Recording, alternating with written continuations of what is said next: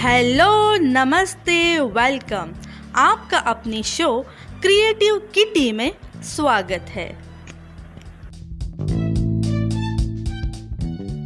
Friends आज के इस एपिसोड में आप सभी का स्वागत है। आज के इस एपिसोड में हम जानेंगे शंख और धनुष के बारे में। पिछले तीन एपिसोड में हमने श्री कृष्ण के बांसुरी, मोरपंख और वैजंती माला के बारे में जाना। और आज हम जानेंगे शंख और धनुष के बारे में। तो चलिए शुरू करते हैं। श्री कृष्ण शिक्षा ग्रहण करने के लिए सांदीपनी के आश्रम उज्जैन आए थे। उस समय शंखासुर नामक दैत्य ने गुरु के पुत्र को बंदी बना लिया था। श्री कृष्ण ने गुरु पुत्र को दैत्य से मुक्त कराया। शंखासुर से उन्हें शंख मिला था। जिसे पाँच जन्य के नाम से जाना जाता है। पाँच जन्य का अर्थ है पाँच लोगों का हित करने वाला। और शंख से हमें शिक्षा मिलती है कि हमें उन लोगों की मदद करनी चाहिए जो धर्म के अनुसार कर्म करते हैं। अब हम जानेंगे धनुष के बारे में। गुरु सांदीपनी ने अजितंजय नाम का धनुष भेंट किया था। धनुष इच्छा शक्ति का प्रतीक है। अजितंजय का अर्थ है, जो अजय हो, उसको भी जीतने की क्षमता रखने वाला। इच्छा शक्ति से हम किसी भी असंभव दिखने वाले काम को भी कर सकते हैं। और यही धनुष से हमें सीख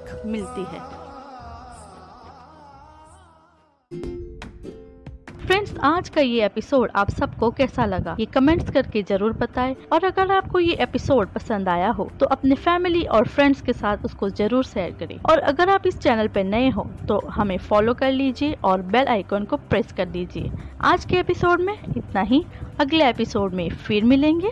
तब तक के लिए friends keep in mind stay safe stay positive and keep smiling bye bye